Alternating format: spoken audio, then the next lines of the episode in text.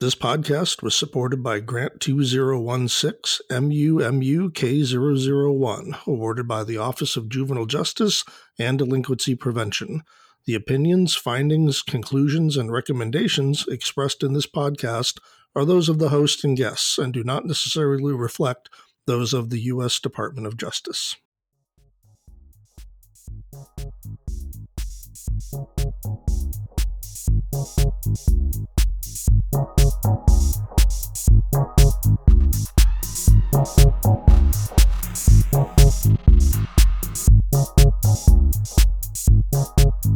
Welcome, everyone, to the Reflections on Research podcast. I'm your host, Mike Garringer, Director of Research and Evaluation at Mentor, the National Mentoring Partnership. Just as a reminder that this episode is brought to you as part of our work on the National Mentoring Resource Center, or the NMRC, uh, which is the nation's leading source of training and technical assistance for youth mentoring programs. The center is sponsored through a cooperative agreement with the Office of Juvenile Justice and Delinquency Prevention, or OJJDP, and you'll hear us talking about them quite a bit today.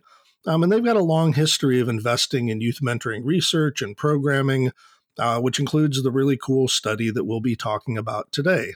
And we certainly thank them for their generous support of both cutting edge research and projects like the NMRC that allow that research to reach a wider audience.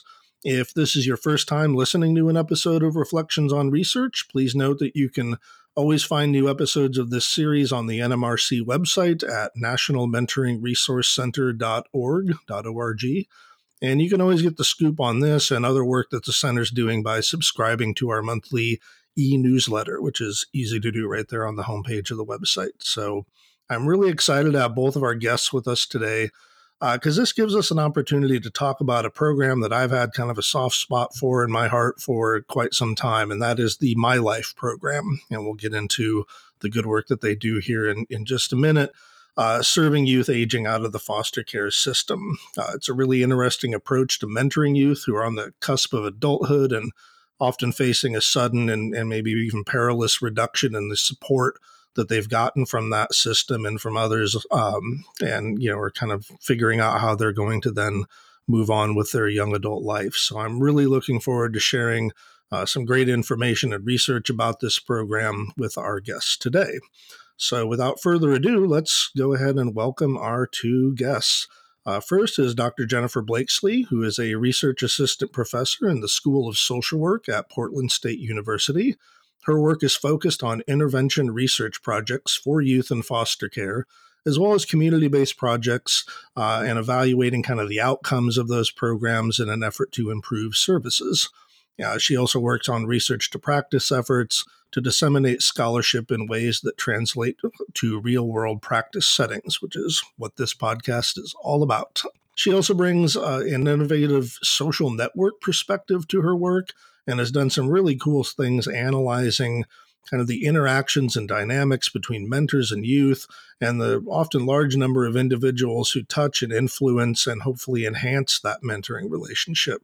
So I really feel like Jennifer is on the leading edge of a new generation of mentoring researchers who are asking some new questions and really bringing fresh perspectives. So I'm really happy to have you here for the first time on this podcast. So welcome, Jennifer. Thanks, Mike. I'm really happy to be here. Great. And our other guest today is someone who has really nurtured several folks that are part of this new wave of researchers and is uh, well on his way to becoming, I think, the Yoda of the mentoring research community and offering his wise guidance to a, a new generation. And he's our first repeat guest on the podcast. Uh, so clearly, Tom's got his fingers on the pulse of what's happening in this field. So, Dr. Tom Keller is with us. Tom is the Duncan and Cindy Campbell Professor for Children, Youth, and Families with an emphasis on mentoring, also in the School of Social Work here at Portland State University. Uh, he serves as the director of the Center for Interdisciplinary Mentoring Research and is also the director and the brains behind the Summer Institute on Youth Mentoring, which is one of my favorite events every year in the mentoring space. His research focuses on the development and influence of youth mentoring relationships and strategies for improving youth mentoring programs. He is also the co PI of the Build Exito initiative, which is a major, really major NIH funded project to support undergraduates from traditionally underrepresented student populations in preparing for graduate studies in the health sciences. So, welcome, Tom. It's great to join you. Thanks for the opportunity. So, I want to start off uh, with you, Jennifer, just giving our audience a little bit of an understanding about this program that we're going to be talking about today, uh, which is My Life. And I'm hoping that you can just tell our audience a little bit about this innovative model for supporting youth as they age out of the foster care system. So, maybe just give our listeners a sense of how this program started and, and what it does and how it works. Yeah, I'd be happy to. So, the My Life mentoring model was developed by Tom and my research colleagues here at Portland State, uh, Lori Powers and Sarah Geenen, about 10 years ago. And it was developed specifically to address the lack of self determination that many young people who are aging out of foster care experience. So it's based on self determination theory, which uh, the theoretical concept of self determination refers to a person's intrinsic motivation driven by universal needs for competence, autonomy, and relatedness. A slightly less formal definition is that self determination is acting as the primary causal agent in one's life and making choices and decisions regarding one's quality of life. And then when they applied it to young people in foster care, Lori and Sarah defined it specifically as self directed action to achieve personally valued goals.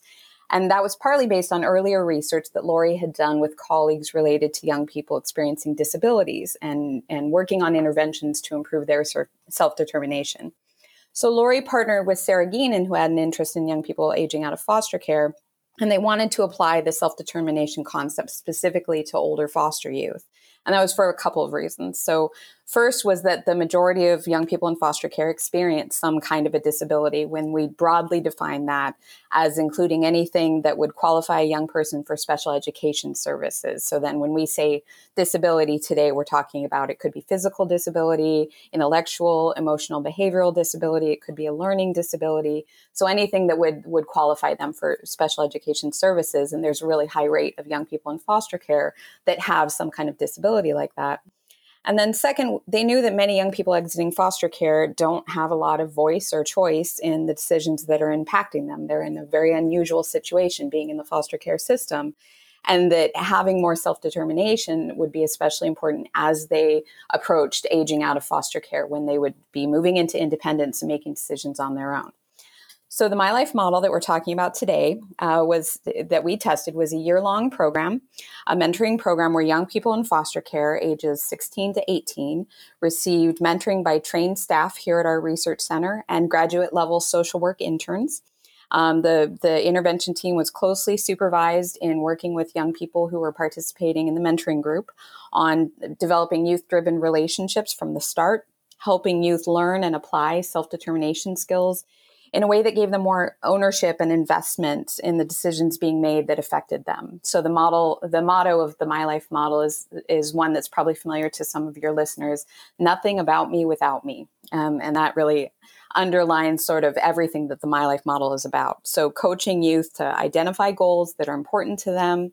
To determine the steps to accomplish those goals, to problem solve obstacles and barriers and stresses that come up along the way, uh, to negotiate and ask for support from adult allies when needed, and then also to recognize and celebrate their own accomplishments, whether those are small or large, as they come up. So, the model, the My Life model, to help youth develop these self determination skills, the coaches follow a particular curriculum that guides them in helping youth to develop and use these metacognitive self-determination skills. So so the ability to develop skills to think about thinking as you're making decisions. And those skills support youth in being more self-determined in their everyday lives. So particular goals that are important to them that they set with the coach but also just doing things like leading their own service team meetings and really taking a larger role in those meetings or simply improving relationships with foster parents teachers anyone else in their lives so, that said, the skill building piece is very much grounded in the development of a supportive mentoring relationship between the coach and the young person from the start. That is the foundation of the model.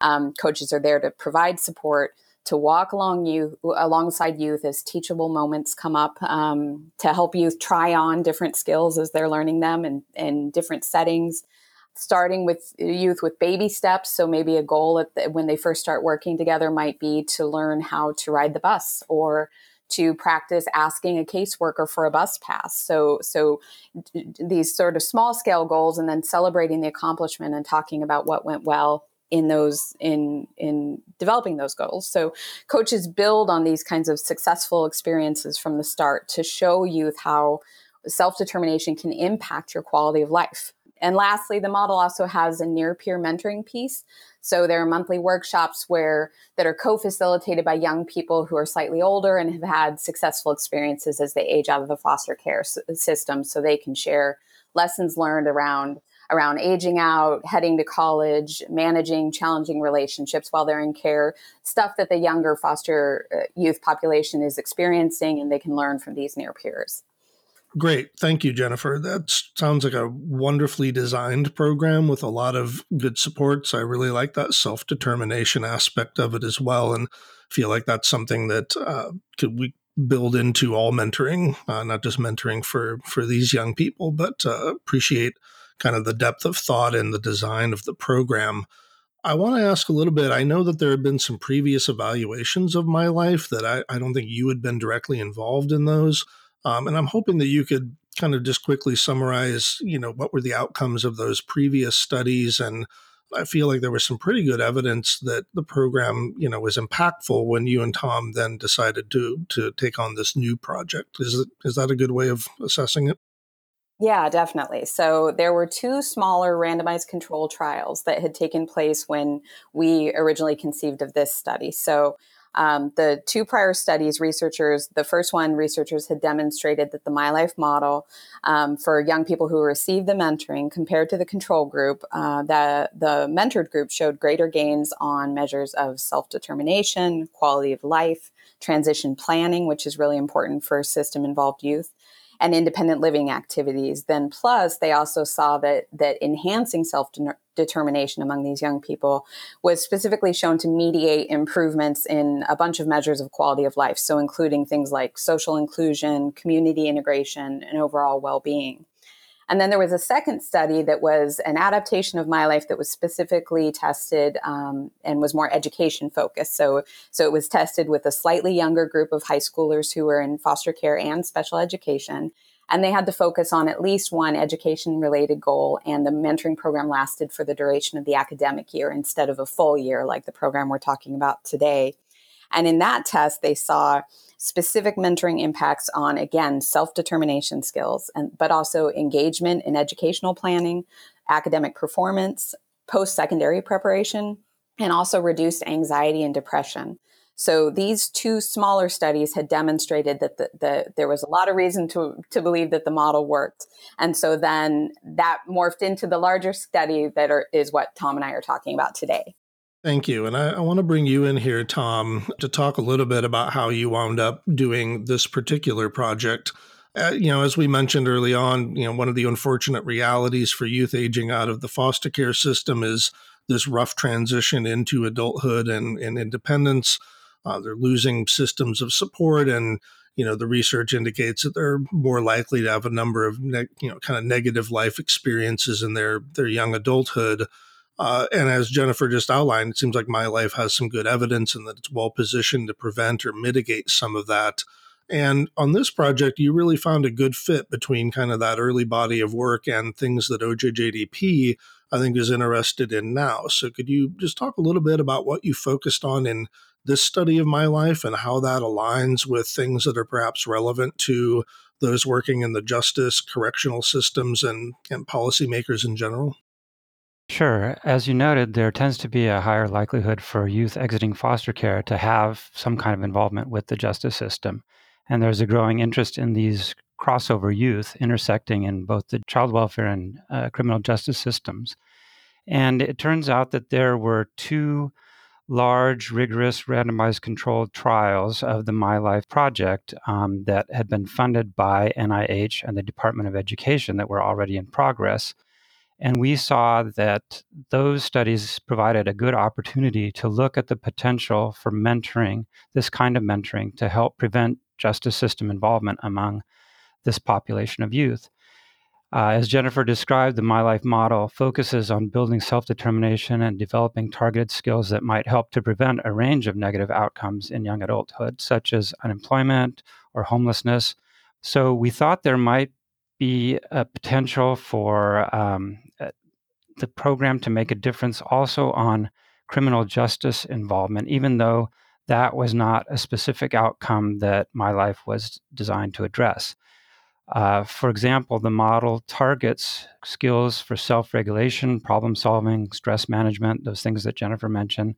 So, the kind of general skills that might allow a young person to see constructive options in stressful moments so they can step back and think through things and you know avoid those those occasions when they might get involved in delinquency or other problems we recognize that the ongoing My Life studies would allow us to address some other important gaps in the field of mentoring.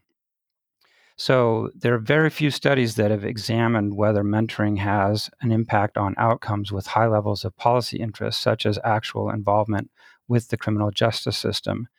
And studies of mentoring programs rarely follow youth beyond their program participation to see whether any benefits of that mentoring are durable and sustained over time particularly extending into the adulthood stage.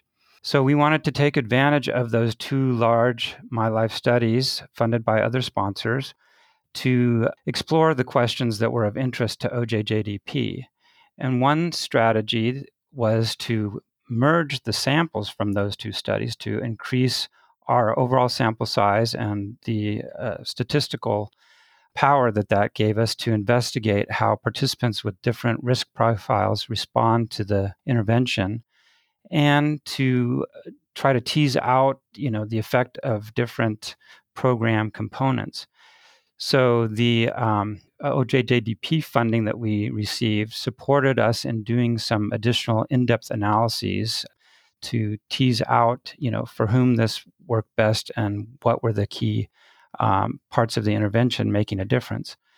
Um, then, what we also did was add a, a follow up assessment, which extended into early adulthood to evaluate whether the mentoring had that in post intervention effect. The original studies had a follow up one year after the, the, the, mentoring had ended, and we were able to add um, another assessment period to capture the outcomes when the participants were 20 to 20 years 21 years old. And because we added this new wave of assessment we were able to include new indicators of criminal offending and justice system involvement to capture the effect of the mentoring on those specific outcomes and finally, with the new focus on justice outcomes, we could conduct some cost effectiveness analyses. So, in this way, our project met some stated priorities in the OJJDP RFP or request for uh, funding that we responded to. It said OJJDP is interested in augmenting or extending the follow up period for mentoring participants in currently funded or previous mentoring research. So, again, that's where we were able to capitalize on the, the, the studies that were already underway. And they wanted um, to in those circumstances, enhance a study's analysis of the cost effectiveness of a mentoring strategy and allow for examination of outcomes into adulthood, including system involvement or incarceration. So we felt that we were able to um, address those priorities by extending the the My Life studies and um, adding to them this focus on juvenile justice. So thanks, Tom. It sounds like there was some really good alignment between kind of what OJJDP was hoping to learn and uh, and you know kind of what hadn't been studied at some level about my life in terms of these these longer outcomes. I want to ask you about something in the research design here that that fascinates me. Um, both utilizing and then building on data that was collected on these other projects um, on the same program and and even the same participants. Um, but then following up later, we've had David DuBois and Carla Herrera on talking about their extremely long term follow up work with Big Brothers Big Sisters uh, participants decades later from their involvement in the program.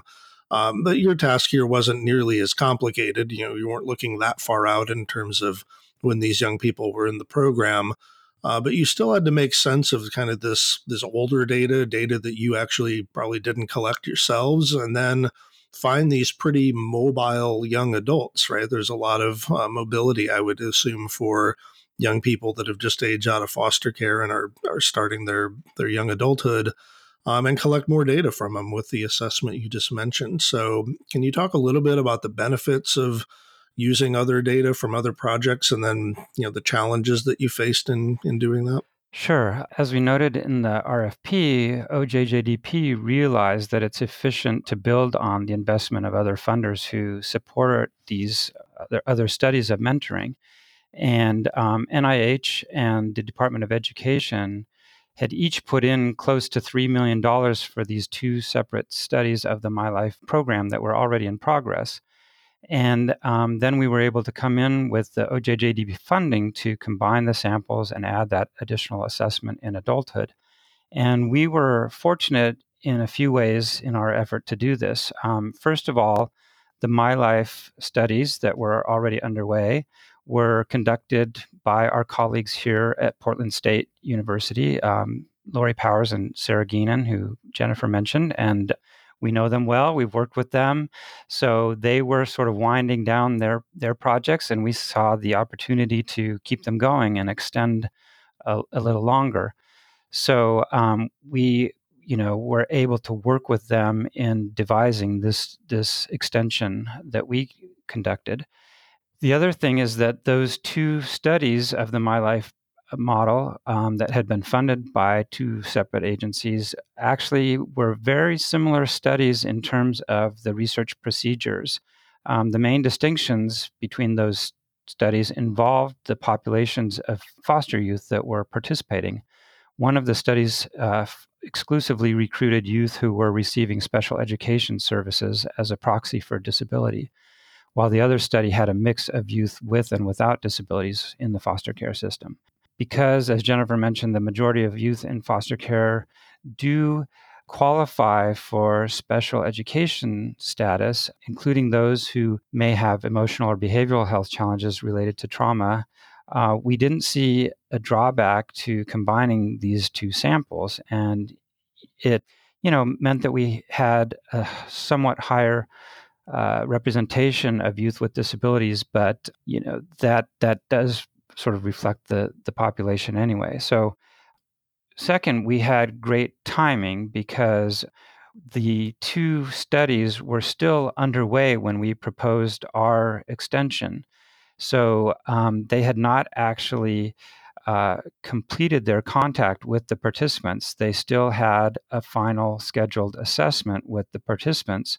So we use that as an opportunity to ask the youth at that time if they would be willing to do a fourth assessment a year later, and that would be our additional um, survey with them. And the, the vast majority of the youth said that they would be happy to continue their participation.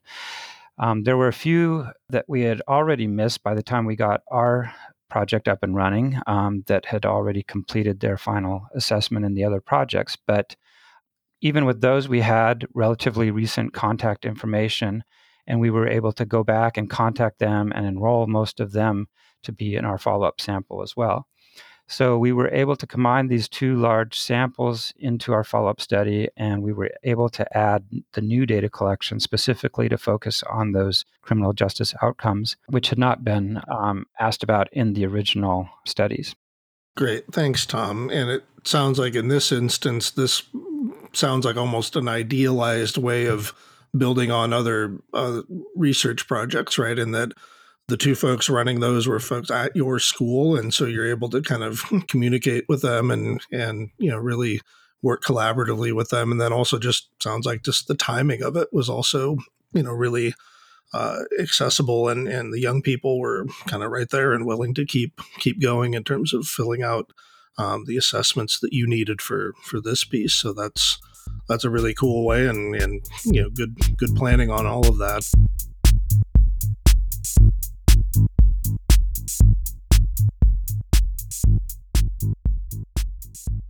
so i appreciate both of you kind of walking us through the background of the program and what you were doing with this study. And, and I'm sure our audience is like, well, what did they find? So let's get to the findings. And I know, you know, the biggest ones you were looking for here were related to criminal offending and, and kind of what individual factors uh, or levels of risk maybe played into those outcomes. And in looking through the report that you've put out, I feel like there's some really promising news here on that front. And so, Jennifer, I'm hoping you can kind of walk our audience through what you found.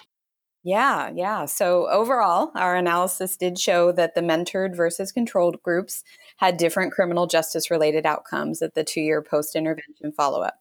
So, first, there was a trend level intervention effect on criminal justice involvement overall. So, this was any self reported trouble with the law in the prior year, including any arrests, convictions, or days incarcerated or on probation. And we found that about 11% of the mentored group reported any criminal justice system involvement, compared to about 19% of the control group. More specifically, we saw overall trends in whether participants had spent any days incarcerated in jail or prison in the prior year. So here we had 8% of the control group having at least one day incarcerated in the prior year, compared to only 1% of the mentored group. We also saw a pattern of group differences for having been on probation or parole in the prior year, or whether they had any arrests or convictions for various crimes, but these were not statistically significant for the overall sample. Next, we looked at self reported delinquent activities. So that was them reporting whether they had been involved in a range of, of various criminal behaviors. So stealing something or selling drugs. Um, and we also measured self reported exposure to community violence. So, whether they had witnessed or been a victim of community violence. And in both cases, we used validated scales that have been used in other studies.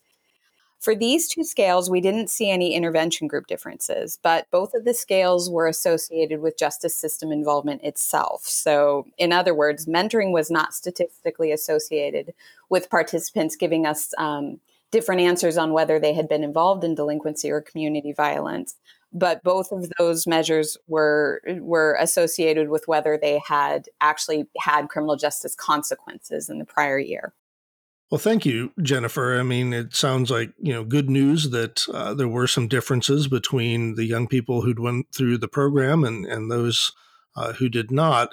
Um, but I know that there were some more nuanced findings, and I am a big fan of kind of subgroup findings and, and learning a little bit more about you know who the program is working for. We wouldn't expect every program to work for every young person in it equally, um, but you know we can learn a lot by looking at who it's working best for and and who might you know in fact benefit from some other program or some other intervention. So I know that you found that for some groups this program was really impactful. Um, but when considering some other, you know, kind of demographic factors, not so much. So could you maybe unpack a little bit of that for our audience as well? Yeah, definitely. So it does get pretty interesting when we start to look at the subgroups. So overall, most of the participants who reported criminal justice involvement were males. Uh, so when we look at the subgroups, all of the trend level statistical findings I mentioned a moment ago either become more pronounced or reach more traditional statistical significance when we're looking at males specifically. So I mentioned that 11% of the mentored group had any past year criminal justice involvement compared to 19% of the control group. So when you look at males specifically, this jumps to 29% for the control group compared to only 7% of the mentored group. So, four times as many males in the control group had criminal justice system involvement compared to the group that had been mentored two to three years prior with the My Life program.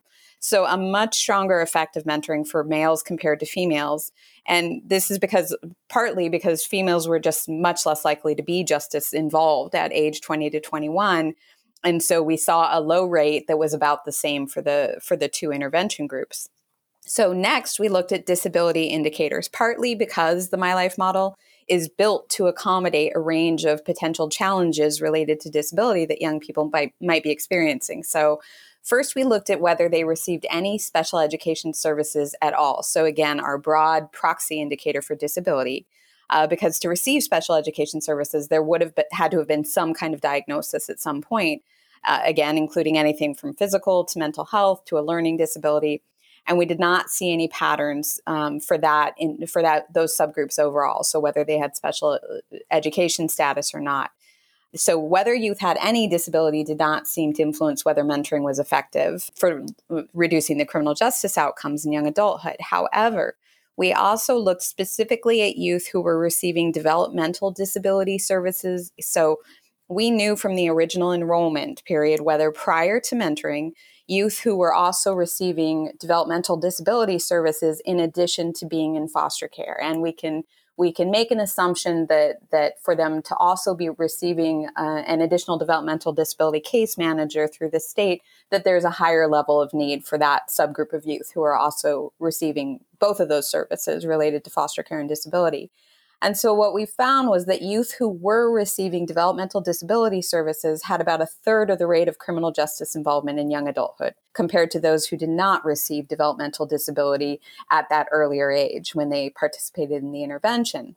So, then when we compared the intervention groups, we only saw a mentoring effect for those who did not receive developmental disability services where 24% of the control group had criminal justice involvement compared to 11% of the mentoring group. So, similar to the findings from females versus males, we think that the lower rate of criminal justice involvement among young people who had developmental disability services at the time of mentoring kind of obscures any intervention effect. So when we look just at the subgroup of youth who did not have those services, it increases the mentoring effect for that group, and we do see an impact on criminal justice outcomes.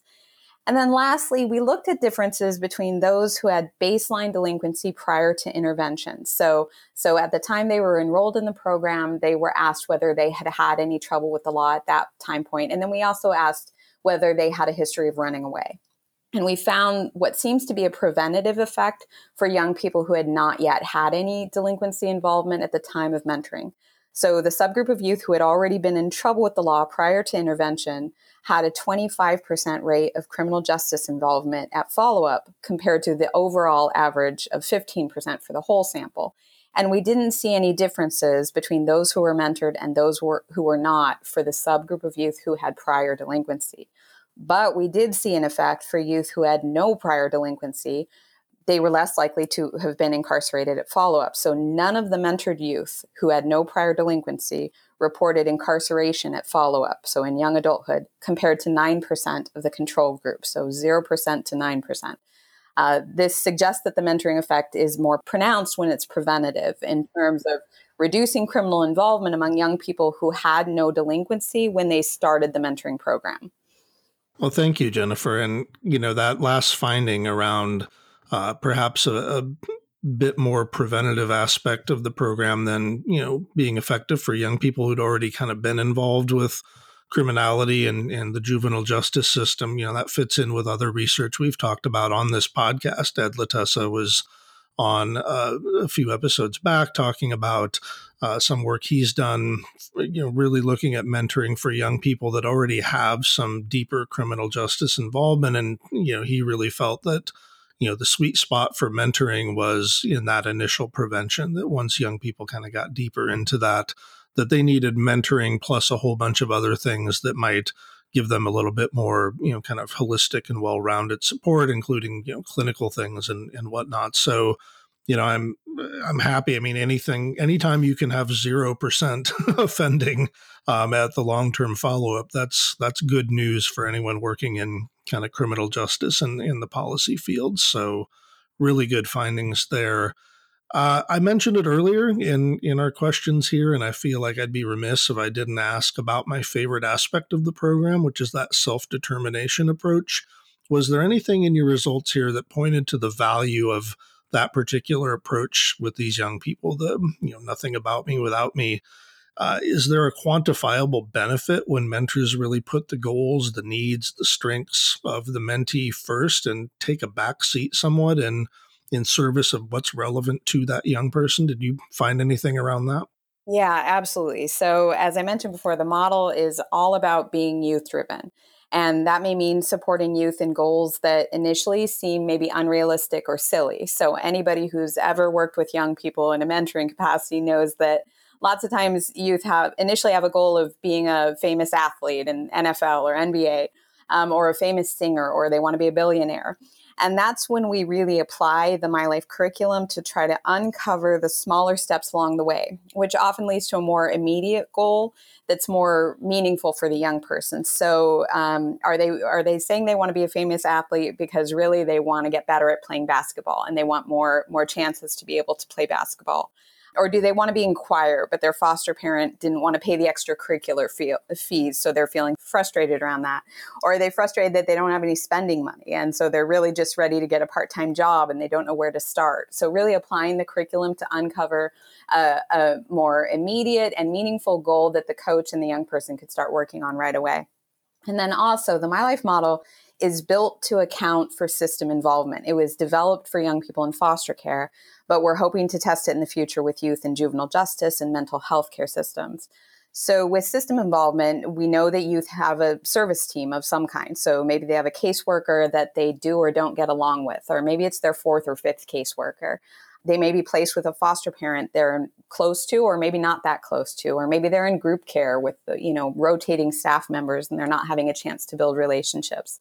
Um, they may also have a life skills trainer on their team. They may have various other case managers on their team. So, this service team may call a meeting to decide what comes next for the young person. So, where they'll live, where they'll go to school, who in their family they can spend time with or not, or even whether they're allowed to participate in a mentoring program. And often youth aren't in that room. So maybe they're not invited, or maybe they don't go because they don't see what difference it would make for them to show up because they've had bad experiences at these meetings in the past or maybe they're not sure how to identify things that are important to them or express what's important to them and how they want to be supported by their team. So that's what the My Life model is getting at. It's facilitating typical youth development related to self determination, but in a structured and time intensive way that accounts for the unusual obstacles faced by many young people with system involvement. And then that's where we see the clearest impact over time on our validated measures of self determination. So we use a few different measures that have been used in other studies. And then My Life also does an in depth, comprehensive pre post interview with young people about where they're asked to identify goals, to narrow down steps, to name accomplishments, or describe stress management strategies and, and who they go to for support when needed. And we see a clear difference in every My Life study so far in the mentored group being able to articulate um, these these self determination skills at follow up, and then we see that those that self determination is strongly mediates and moderates other outcomes in the long term. Thanks, Jen, and and once again, I just I'm such a big fan of that approach, and I feel like there's a lot there practice wise that other mentoring programs could learn from. So I really appreciate you kind of articulating the value that that has uh, for these young people. And I, I, think, like I said before, I think that extends to other programs and other groups of young people. Those are just incredibly valuable skills that a mentor can help bring out for a young person. So I want to transition here and, and bring you back in, Tom, to talk a little bit about one of the aspects of the study that is probably of most interest to kind of policy folks and funders you guys did the daunting and rather complicated step of a return on investment analysis of the program. And I've seen a lot of these studies, you know, ROIs, return on investment studies over the years. And ROIs always seem like more art than science, right? It's always kind of mystical how they calculate costs and calculate, you know, benefit. Um, but yours is really clear and to the point, and I, I really enjoyed reading that section of your report. So I'm hoping you can tell our listeners and you know perhaps by extension some some policy folks those in charge of funding decisions you know what you found in terms of the monetary value of the program to society and on the criminal justice system in particular well, we used our own mystical process um, as well. Um, as you pointed out, cost effectiveness and cost benefit analyses tend to be very tricky and they depend heavily on the approach used and especially on the assumptions that are made that go into the models. Um, one of the most important considerations in our case was that we had a randomized trial. So, that true experiment comparing the participants in my life to a control group that gave us the differences on outcomes that we could actually attribute to participation in the My Life program. So that gives us a solid foundation um, for the analysis. And we also had very good implementation data in terms of the record keeping on contact hours, program expenses, and things like that, the, the costs that go into delivering My Life. So our uh, cost analysis began with an estimation of those program costs overall and per youth for you know a weekly paid mentoring program grounded in this theory of change for uh, increasing self-determination. So the documented direct service time for My Life intervention uh, indicated an average of just over 100 hours of youth programming time, both direct service and indirect support um, that the mentor was involved in over the course of one year for each participant. So we could use that as a foundation for um, calculating costs using the, the salaries for the coaches, uh, the mentors, um, and the other costs that go into delivering the program, you know, travel and uh, activity costs, and so we we boiled that down to um, a marginal cost of about three thousand one hundred fifty dollars to serve each additional youth for one year when the the program is established and um, you're not accounting for all of the infrastructure involved in the program. So that's just like if you have, you know, 49 uh, youth participating, what does it cost you to add just one more youth into that mix? But when you look at all of those other things that are involved, like, you know, a, a project supervisor and somebody to coordinate events and activities and other uh, program costs and uh, look at you know the total expenses um, and the number of youth served that comes out to uh, a higher per youth amount of about 8000 per year. Um, so again this is a very um, structured intensive program with a lot of staffing. So so we you know feel pretty good about those cost estimates. Um, the the trickier part is determining the you know the benefits. So um, we we first tried to determine the program cost for achieving certain justice system outcomes. For example, we could see what effect the program had on days in jails for the participants um, in my life versus the control group. So, um, as Jennifer pointed out, that was a an outcome where we saw a statistically significant difference and many more uh, days in jail for the control group. And our cost effectiveness analysis found that delivering the intervention cost approximately $386 for every avoided day in jail for the one year that we assessed those outcomes. So, you know, we broke that out, that kind of cost effectiveness. What does it cost you to achieve a certain outcome for a few of those different justice outcomes?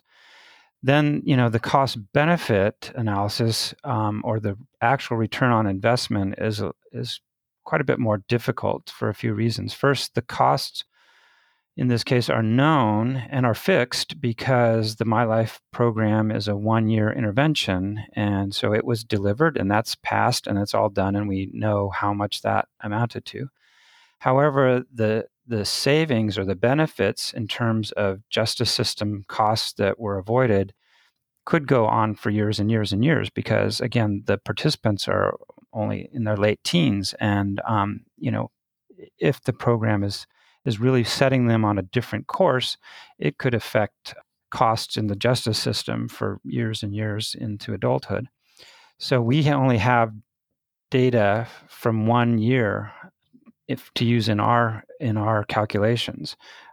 Furthermore, the program costs could lead to benefits in many domains other than justice system involvement. You know, it could have a, an effect on their educational outcomes, whether they finish high school, whether they go on to college, their employment, um, and that translates into taxes and other things. So again, focusing just on the justice system um, is is being conservative, even though some things like incarceration are big ticket items.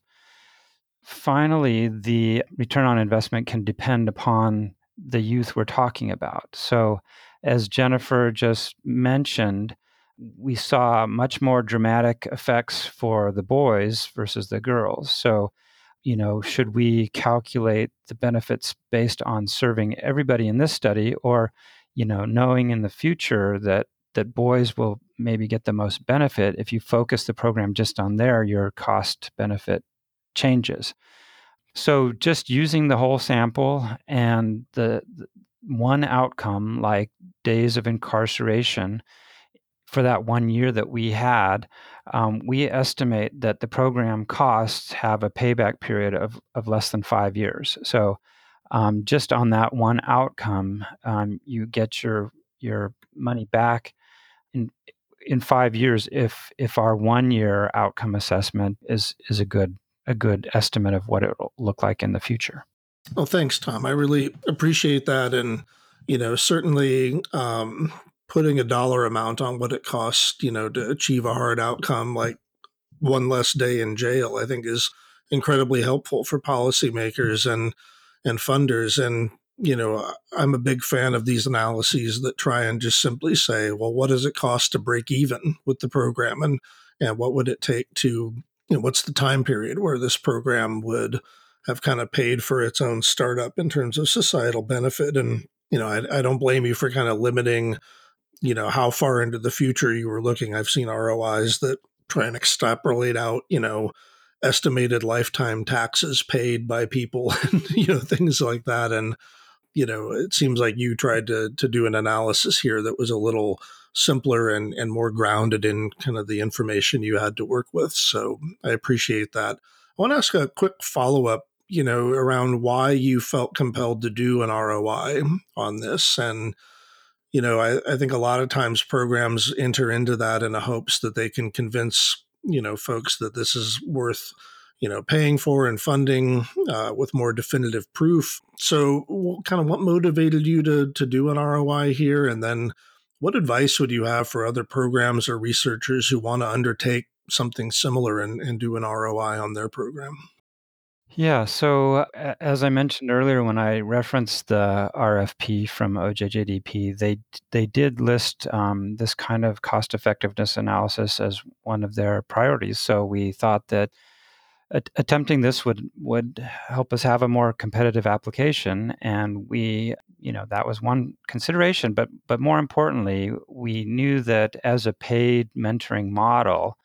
Um, my life represents, um, you know, a, a, more cost intensive, uh, larger investment um, in a youth mentoring approach. But we feel that's really important given the population of youth being served.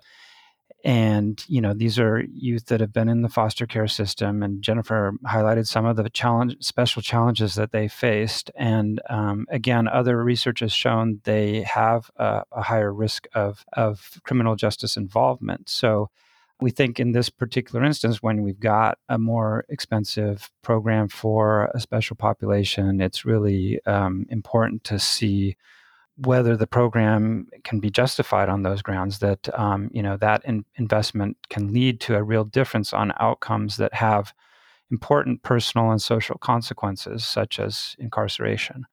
So we also knew that you know the the, the studies that had been started by Laurie Powers and Sarah Geenen, the, the ones we were building on, had had really paid a lot of attention to uh, in, intervention fidelity. So they had really good records on the service hours and the costs involved. So we had a, a good basis for doing this kind of study. Our you know our research suggests that this kind of structured mentoring program um, is a viable approach to prevent justice system involvement in early adulthood and that targeting uh, mentoring programs for youth with the most challenging personal personal and environmental circumstances you know can can require a, a, higher level of program fidelity and program investment to achieve these outcomes. This program has a, a, a really clear model curriculum strategy approach um, high level of training and supervision for the mentors a lot of infrastructure more so than you'd see in a typical volunteer based mentoring program. But again, uh, there's a there's a a justification for that, right? And because of what we're trying to accomplish, you know, the, the findings that Jennifer shared indicate that it, it does have an effect, and we are seeing some important outcomes like uh, avoidance of time in jail and uh, less involvement in the cr- criminal justice system. So, um, again, our cost effectiveness analysis does suggest that the financial benefits of the program are are likely to outweigh the costs, and especially as those benefits accrue over time. Well, thank you, Tom. I really appreciate you kind of talking about why you did this and, and why it's important to take this look at uh, the true costs of, of a program. And, and frankly, what you found here in terms of that overall cost, you know, aligns pretty well with research I've done at Mentor from our national program survey, kind of looking at, you know, for programs serving a, a high percentage of youth with with real serious needs, you know, that cost per match shoots up in terms of dollar amount pretty pretty rapidly. And I think one of the worst things that we can do as a field is kind of underfund those types of matches that are really trying to address serious problems. And because I, I think you're right, it costs more money up front to do that, but you also then get these very large, you know, financial benefits for society on the back end. So I appreciate you kind of walking our audience through that a little bit. Um, and to both of you, I really appreciate you talking to our, our listeners today about my life and kind of how it does what it does and, and what you found here, here in terms of the, the longer term impact of that for, for young people. So I'm really hopeful that this uh, this session brings more fans to the program and perhaps more visibility and and funding because I, I just think that it's really hitting the mark for a group of young people that really need this level of support and really appreciate you joining us today to talk about it. You know, just please remember, everyone, that uh, we've got several more episodes of this series to release in the fall here. So keep an eye on the NMRC website for new recordings. And as always, if you want to make some improvements in your program or if you need help with a challenge that your staff is facing or that your mentors are facing, the National Mentoring Resource Center does offer free technical assistance and consultation nationwide. All you need to do is request it through that NMRC website, and we'll get you the expertise that you need. So, on behalf of OJJDP and the National Mentoring Resource Center, thank you again for joining us. And remember, research may seem definitive, but I truly think we decide what's meaningful in this work together through dialogue like this and through open hearts and minds. So thank you, and we'll see you next time on Reflections on Research.